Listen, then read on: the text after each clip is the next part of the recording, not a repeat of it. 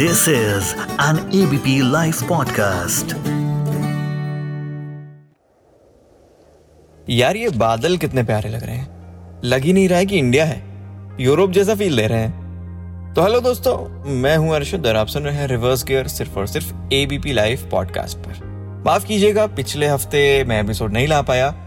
कुछ काम में व्यस्त था। सॉरी तो चलिए, शुरू करते हैं।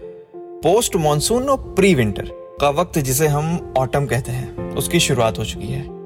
बड़ा ही प्यारा मौसम होता है यार। बादल जैसे रुई के टुकड़ों जैसे लगते हैं। ठंडी हवा में हम अपने आप को घुला महसूस पाते हैं।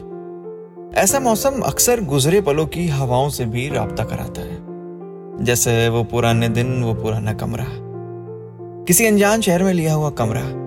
दो ही वजहों से दूसरे शहर में कमरा लेने की नौबत आती है। एक तो नौकरी या हो कॉलेज मेरी भी कहानी कुछ ऐसी थी।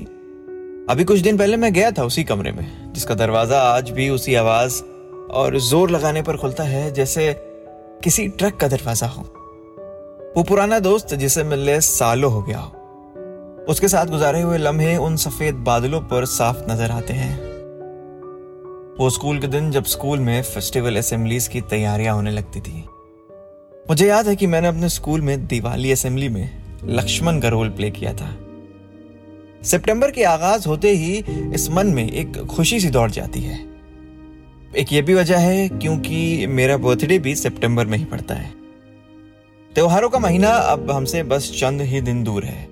वो बड़े बड़े स्पीकर्स से आने वाली रामलीला की आवाज़ें, शाम को रामलीला में पापा के साथ जाना, वापस आते वक्त तीर कमान और गुब्बारे लाना, फिर दिवाली का बेसब्री से इंतज़ार रहता था कि कब दिवाली आए और कब हम नए कपड़ों में पटाखे जलाएँगे।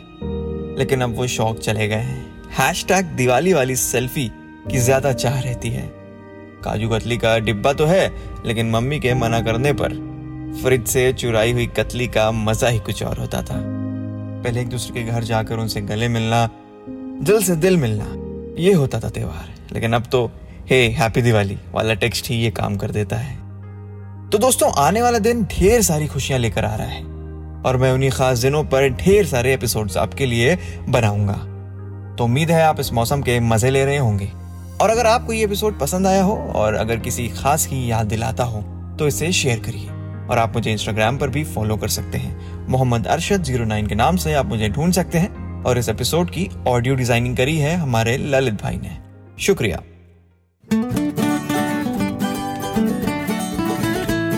This is an ABP Life podcast.